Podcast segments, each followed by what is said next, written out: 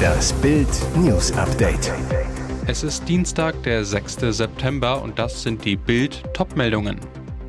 Atomkrach in der Ampel eskaliert. Lufthansa-Piloten wollen schon wieder streiken. Kanada Messerangreifer tot aufgefunden worden. Atomkrach in der Ampel eskaliert. FDP wirft Habeck Wahlkampfmanöver vor.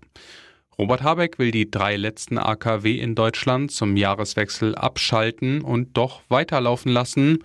Am Montagabend teilte der grünen Politiker mit, am Atomausstieg, wie er im Atomgesetz geregelt ist, halten wir fest. Aber die Meiler Isar und Neckar-Westheim sollen ab 1. Januar 2023 eine sogenannte Einsatzreserve bilden. Sie sollen zugeschaltet werden, wenn Stromengpässe und Ausfälle drohen. FDP-Chef und Finanzminister Christian Lindner will eine klare Laufzeitverlängerung. Es braucht mehr als den Streckbetrieb, erklärte Lindner bereits vor Habecks Pressekonferenz. FDP-Fraktionschef Christian Dörr legt in Bild nach. Ich sehe Bewegung bei Robert Habeck, aber das reicht nicht aus, um die Strompreise runterzubringen. Brisant, Dörr vermutet hinter Habecks Atomplan ein Wahlkampfmanöver. Mir ist nicht klar, warum das Kernkraftwerk im Emsland ausgeklammert wird, so der FDP-Fraktionschef zu Bild. Das darf auf keinen Fall mit der Landtagswahl zusammenhängen. Hunderte Flüge fielen dem Streik der Lufthansa zum Opfer. Mittwoch droht das gleiche Schicksal. Die Piloten haben einen weiteren Streik bei der Airline beschlossen. Das Unternehmen könne den für Mittwoch geplanten zweitägigen Ausstand aber noch mit einem ernstzunehmenden Angebot abwenden, teilte die Gewerkschaft Vereinigung Cockpit in Frankfurt mit. Dazu sei für den Dienstag ein weiterer Verhandlungstermin angeboten worden. Dem neuerlichen Streikaufruf zufolge sollen die Abflüge der Lufthansa Passagiermaschinen aus Deutschland am Mittwoch und Donnerstag bestreikt werden. Bei der Frachttochter Lufthansa Cargo ist der Streik nur für den Mittwoch geplant. In einer ersten Reaktion sagte ein Lufthansa-Sprecher, wir bedauern sehr, dass die Gewerkschaft den Weg der Eskalation weitergeht. Bei der ersten Streikwelle am vergangenen Freitag hatte die Lufthansa das gesamte Programm ihrer Kern-Airline abgesagt. Mehr als 800 Flüge mit 130.000 betroffenen Passagieren fielen aus und das Unternehmen erlitt nach eigener Aussage einen wirtschaftlichen Schaden von 32 Millionen Euro. Einer der mutmaßlichen Täter der brutalen Angriffsserie in Kanada ist tot aufgefunden worden. In der Provinz Saskatchewan hat es am Sonntag mehrere Messerattacken gegeben. Dabei wurden mindestens zehn Menschen getötet und 15 weitere verletzt, hieß es von der Polizei. Den Angaben zufolge wurden die Toten an 13 verschiedenen Orten im Indianerreservat James Smith Cree Nation und im Dorf Weldon entdeckt. Die gewählten Vorsitzenden des Reservats riefen den Notstand aus. Die Polizei fahndete mit Fotos nach zwei Verdächtigen mit dem gleichen Nachnamen. Demnach soll es sich um Damien und Miles Sanderson handeln. Am Montag wurde einer der beiden verdächtigen Brüder tot aufgefunden. Die Leiche von Damien wurde, so die Polizei, mit sichtbaren Verletzungen im Freien in einer der Ortschaften, an denen die Angriffe stattgefunden haben, entdeckt. Sein Bruder befinde sich noch auf freiem Fuß. Die Polizei glaubt, dass auch er verletzt ist. Milliardenerben beim Joggen entführt. Der mutmaßliche Entführer sitzt in Haft, aber er will nicht verraten, wo sein Opfer ist. Lehrerin Eliza Fletcher aus Memphis ist seit Freitag spurlos verschwunden. Sie stammt aus wohlhabendem Haus, ist Enkelin des Milliardärgeschäftsmanns Joseph Orgel III. Fletcher wurde laut Polizei beim Joggen von einem Mann angesprochen und in einen schwarzen Geländewagen gezwungen. Am Tatort konnten Beamte Sandalen sicherstellen, darauf die DNA von Ex-Häftling Cleotha Epston. Zeugen sollen ihn im Wagen gesehen haben, so die New York Times. Festnahme. Fletchers Familie lobte 50.000 US-Dollar Belohnung für Hinweise aus. Ihr Onkel. Wir glauben, jemand weiß, was passiert ist und kann helfen. Die Höhle der Löwen, darum investierten Maschmeyer in Nippel. Diese Frau ist ein echter Investorentraum. Mit ihren 22 Jahren gründete Miriam Wallmünster bereits drei Start-ups. Ihr jüngstes Unternehmen Nippli diente vor allem der Lösung eines eigenen Problems. Wallmünster, ich bin schon immer ein sehr modebewusster Mensch und trage gerne Outfits, bei denen man keinen gewöhnlichen BH tragen kann. Dabei setzt sie auf sogenannte Nippelcover, kleine Pads, mit denen die Brustwarzen abgedeckt werden sollen. Wallmünster weiter. Nachdem ich so gut wie alle Nippelcover auf dem Markt getestet habe und nie happy war, hat sich die Geschäftsfrau in mir gemeldet und gesagt, mach's besser. Gesagt, getan, mit einem Experten entwickelte sie Nippli, super dünne und wiederverwendbare Pads, die sogar für den Sportbereich geeignet sind. Vor allem Carsten Maschmeyer schwärmte. Sie sprudeln vor Ideen, sie sind kommunikationsstark. Ich finde das total beeindruckend.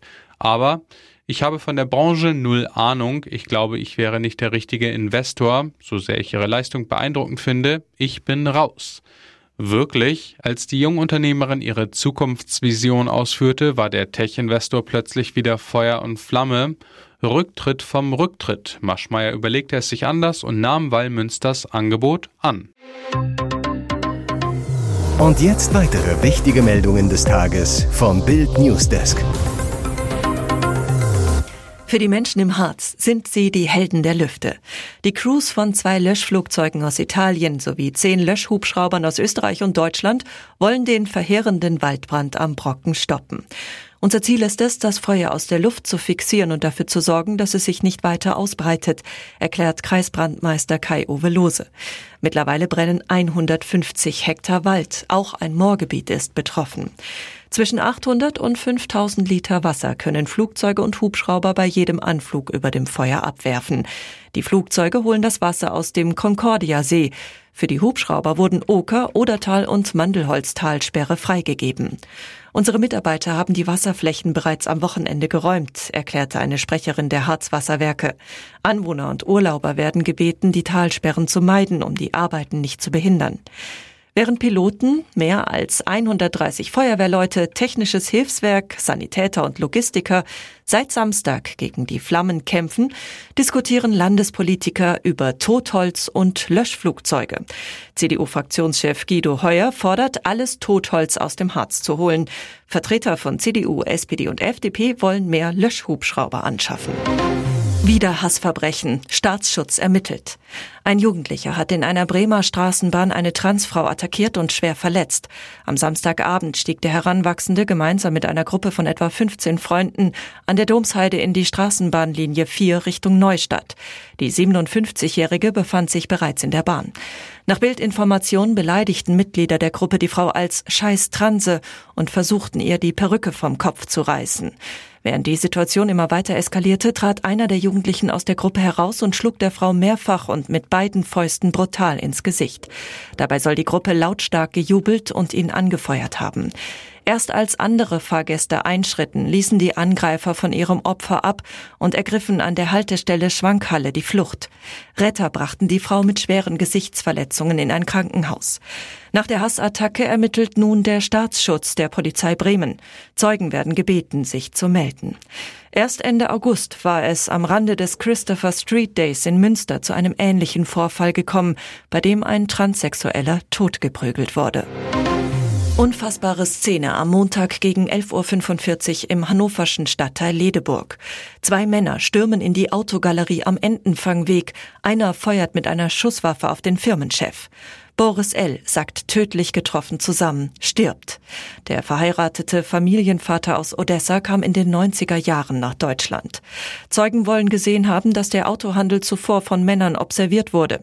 Polizisten konnten wenig später zwei Männer in der Nähe des Tatorts festnehmen. Nach Bildinformationen soll es sich bei den Tatverdächtigen um Osteuropäer handeln. Rechtsanwalt Michael Fürst, der den Verstorbenen vertreten hat, war geschockt von der Todesnachricht. Er ist sicher, das war ein Auftragsmord. Die Bundesregierung will laut Medien die Maskenpflicht in Flugzeugen aus dem Infektionsschutzgesetz streichen. Gesundheitsminister Karl Lauterbach soll aber die Möglichkeit haben, die Maskenpflicht bei hohen Corona-Fallzahlen per Verordnung wieder einzuführen. Das berichtet das Redaktionsnetzwerk Deutschland unter Berufung auf Koalitionskreise. Eine solche Verordnung benötige die Zustimmung aller Ressorts. Dem Bericht zufolge hatte die FDP Druck gemacht, die Maskenpflicht in Flugzeugen abzuschaffen. Zuletzt hatte die Bundesregierung andere Pläne verfolgt, den Plan bekannt gegeben, die Maskenregeln für die Bürger sogar zu verschärfen. Statt OP-Masken sollte eine FFP2-Maskenpflicht in Flugzeugen und im Fernverkehr gelten. Die Lufthansa wehrte sich gegen den Plan, machte sich für eine Abschaffung der Maskenpflicht im Luftverkehr stark. Lufthansa-Vorständin Christina Förster sagte zu Bild, wir setzen auf die Eigenverantwortung unserer Gäste. Passagiere sollen frei entscheiden können, ob sie eine Maske tragen möchten oder nicht. Weitere spannende Nachrichten, Interviews, Live-Schalten und Hintergründe hört ihr im Bild TV Audio. Unser Fernsehsignal gibt es als Stream zum Hören über TuneIn und die TuneIn-App auf mehr als 200 Plattformen, Smart Speakern und vernetzten Geräten.